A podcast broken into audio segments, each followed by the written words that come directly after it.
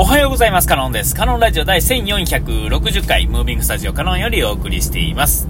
えー、今回ですね、えっと、先日あの、あのえっと、えー、SCAJ ですね、えー、参加してですね、で、えっと、まあ、いろんな、え、スペシャリティコーヒーですね、の、まあ、なかなかの希少ロットの一部ですね、えー、飲みきれなかったんですけど、まあ、後からですね、うわ、もっと飲んどいたらよかった、みたいなね、えー、後悔しつつもですね、まそれでもいい豆をいっぱい飲んだわけですよ。えー、もうこれあんまりね、これだけで言ってもパッとわからへんと思いますが、こうロブスタッシュっていうですね、えー、どっちかというとこう雑な豆の方のですね、品種でもですね、あの、全然クオリティが高くてですね、えー、てか、ロブスターにそもそもスペシャリティがあるみたいな、もうそんなレベルからですね、もう僕にとっては謎なんですけれども、えー、ロブスターってどっちかというとこうですね、えー、アラビカとロブスターっていうのがまあ大きく二大品種でですね、で、そこからまあ派生してる感じではあると思うんですけれども、えー、こう、ロブスター種っていうのはまあ、どっちかというと雑にこう育ってしまう豆の方で、で、まあ比較的あの、えー、普通のやつをですね、ロブスターだけで飲むってあんまなかなかないんですけど、あのロブスターの味ってね、あの、い、いわゆるね、缶コーヒーのコーヒーの味ですよ。えー、もう、これもうめちゃめちゃわかりやすくですね、あ、缶コーヒーや、みたいな、えー、そんな感じなんですよね。えー、ちょっと前の缶コーヒー、ブラックの缶コーヒーはみんなこの味してたわけですよ。えー、それはもうあのメーカーによってちょっとずつ味違うんですよ。でもそのね、微妙なところじゃなくて、そもそもあの、アラビカとは全然違うんですよね。えー、ただまあ、ロブスターが悪いってわけじゃなくてですね、えっ、ー、と、エスプレッソでもですね、えっ、ー、と、イタリアなエスプレッソ、え、イタリアかな？の方のエスプレッソはロブスター酒をちょっと入れて、えー、さらに何種類か、かな。なんかそんな、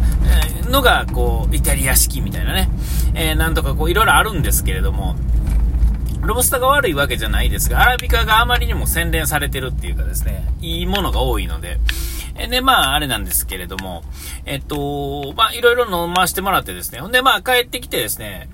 で、まあ自分で、自分のまあ持ってる普通のまあ、普通のスペシャリティの豆ですね。いつも買ってる、いろんなところで買ってる、そのまあ、いい豆なんですけれども、まあ、とはいえですよ。スペシャリティでもですね、えー、底値は安いわけですよね。えー、えー、っと、どれぐらいですかね。でも 100g で、えー、700円、800円、900円ぐらいはするかな。ぐらいから始まってですね、えー、その辺の売ってるやつはですね、200g で、えー、400円、500円で買えると思うんですよ。えっ、ー、と、よくスーパーとかで豆売ってるやつね。えあれはまあスペシャルティじゃない豆、えということになるんですよね。えでもそれはまずいのかって言われたらですね、全然まずいわけではなくて、コーヒーなんですよ。で、え多分、あのだと思うんですが、あのよく、よくよくですね、えー、こう YouTube とかで見てるとですね、その、えっ、ー、と、まあ、コーヒー系 YouTuber の方々でもそうですが、えー、どこの豆をですね、どんな焙煎で飲んでもですね、えー、それはまあそれなりにこだわっている豆をこだわった焙煎を当然してるわけで、えー、大体美味しいんですよ。美味しいって言わはるんですよね。もう一口飲んでですね、まあ確かにまずいとは言えないとは思うんですが、でもね、その、えー、それは深入りでも中入りでも浅入りでもそうなんですが、えーと、ああ、これのなんとかの部分、こうね、えー、こうただ味がコーヒーのああいいなだけじゃなくてですねこうちゃんとこう理由があって美味しいここのこれがここの部分これ美味しいよねっていう、えー、すごく具体的に話せるわけですよで、え僕はですねうんと確かにあのスペシャリティじゃない豆とかもですね、あの、定期的に買ってるわけですよね。あの、えー、日々飲むのにですね、あの、高い豆ばっかりやとですね、あの、破綻するので、えー、といってコーヒーはそもそも必要なんですよね。えー、えー、でもその中でやっぱりいい豆を基本的には買ってるんですが、えー、全部が全部そうじゃなくて、定期的にその、ああいうのとかこういうのとかっていう感じでですね、いろいろ飲んでて、え正直ですね、深入りはですね、未だにあんまりピンと来てないんですよね。えー、深入りっていうのはどうしてもこう苦くなる、濃く出るっていうんですかね。あれがどうも、もう、あんまり僕には合わないっていうかですね、昔はですね、コーヒーとはこういうもんだと思ってたんで、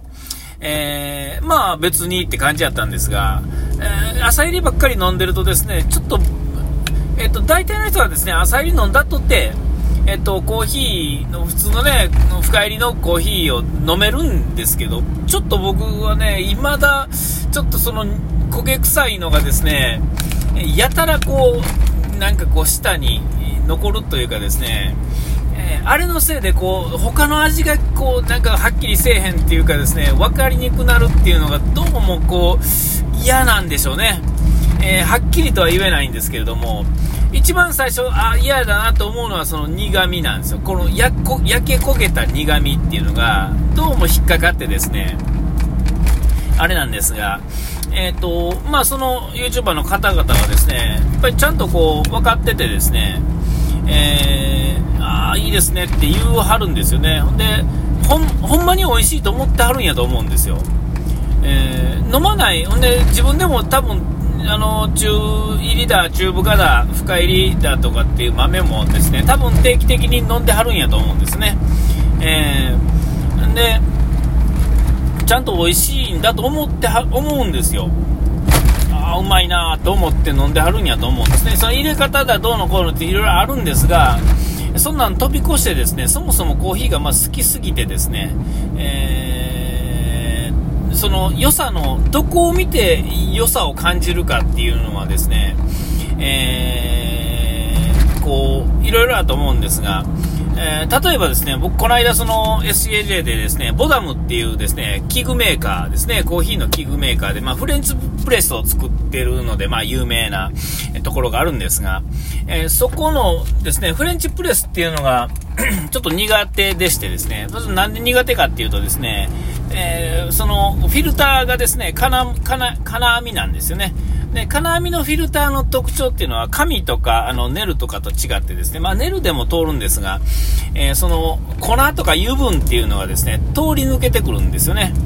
えー、ほんで、その、網目がですね、まあ、多分、あの、紙とかに比べたら、まあ、全然粗いからこそなんですが、どうしても粉っぽく出るんですよね。で、まあ、それが、あの、その、何て言うかな、良さなんですよ。フレンチプレスの良さなんですよね。えー、でも、僕はあんま好きじゃなくてですね、えー、でもあの、そのボダムのですね、メーカーの方、直接ですね、ちょっと、ちょうど、あの、手が空いてはったっていうかですね、えー、れることができたんで、あんだけ会場がバタバタしてる中ですね、ちょうどスパッと抜けた間が空いてですね、えー、1対1で喋ることができてですね、えー、レシピっていうんですかね、僕はちょっとこういうので苦手なんだと、えー、ボタム使ってるんやけども、ちょっと苦手なんやって話をしたらですね、いやいや、こうしてください、ああしてください。で、えっ、と、なんていう粉を落ち着かすために僕ちょっとこう紙でもうこしたりするんですよとか言った時にいやそれはあれなんですよみたいな。でそもそもあのお湯の温度とかっていうんかなそういうのとかもう全然もう発想が違っててですね、えー、あのあのボダムに関して言うと、ちょっと粗めに引いてですね、まあ、そこで聞いた話はですね、ちょっと粗めに引いて、えー、もう熱々のお湯をバッと入れてですね、もう混ぜずに、攪拌もせずにですね、で、えっ、ー、と、もう待つんですよ。ひたすら待つ、みたいな。えー、だいたいあの、4分かな、入れて、えー20の粉に対して300のお湯で、え、4分待つんですよ。えー、で、え、それをこう、こすっていうかね、ぎゅーってこう押し込んでですね、紅茶の、あれと一緒ですね、えフィルターをぐーっと押し込んで、えっ、と、上の液体だけを飲むんですけれども、え10分待ってくれと。えで、冷めないからと。ほんまに？とか、結構冷めますよね。って言ったら、いや、それがね、っつって、これちょっと触ってみてと、これもう入れて10分以上経ってるけど、ほら、熱いでしょ、みたいな。意外と冷めないんですよっていう話になってですね、えー、あ、なるほどなと、こう、なんかこう、時間が経ったら冷めるっていうか、カップに入れた後のコーヒーのイメージから、えー、察するにですね、えー、それとはちょっと違うんですよね。まあ、そういうのところからもう、その、発想がですね、もう僕は貧相なんで、ついついあれなんですが、で、まあ、それを見てですね、あの、教えてもらって、入れて、もうそのね、実際問題、その入れて、まあ、10分足らずですね、まあ、8分ぐらい待って入れて飲んでみたんですよ。ほんならですね、えっ、と、美味しく感じるんですよね。それは何かっていうとですね、レシピを、えっ、と、聞いたから、で、ただただそれだけなんですよ。だから、こう、知識っていうのはね、味を保管してくれるっていうんですかね。えっ、と、こう、見えなくなってるところのですね、ちょっとぼんやり曇ってるところがですね、ちょっとクリアになるっていう感じなんですかね。その味のクリアっていうんじゃなくて、知識があることによって、えっと、こう、見なあかんところが分かってくるとですね、その粉っぽさっていうのも、えっと、味わいに変わってくるっていうんですかね。えー、粉っぽい言うても、そんな、あれですよ、実際問題は、その、あ、粉っぽいななんて思わないぐらいの話なんですが、ペーパーのフィルターでこすとですね、もうほんま透き通るように通ってくるんで、えー、粉なんかも1ミリも感じひん感じでの、それが当たり前やと飲んでると、そういうのでは粉っぽく感じるっていうぐらいのレベルなんですよ。え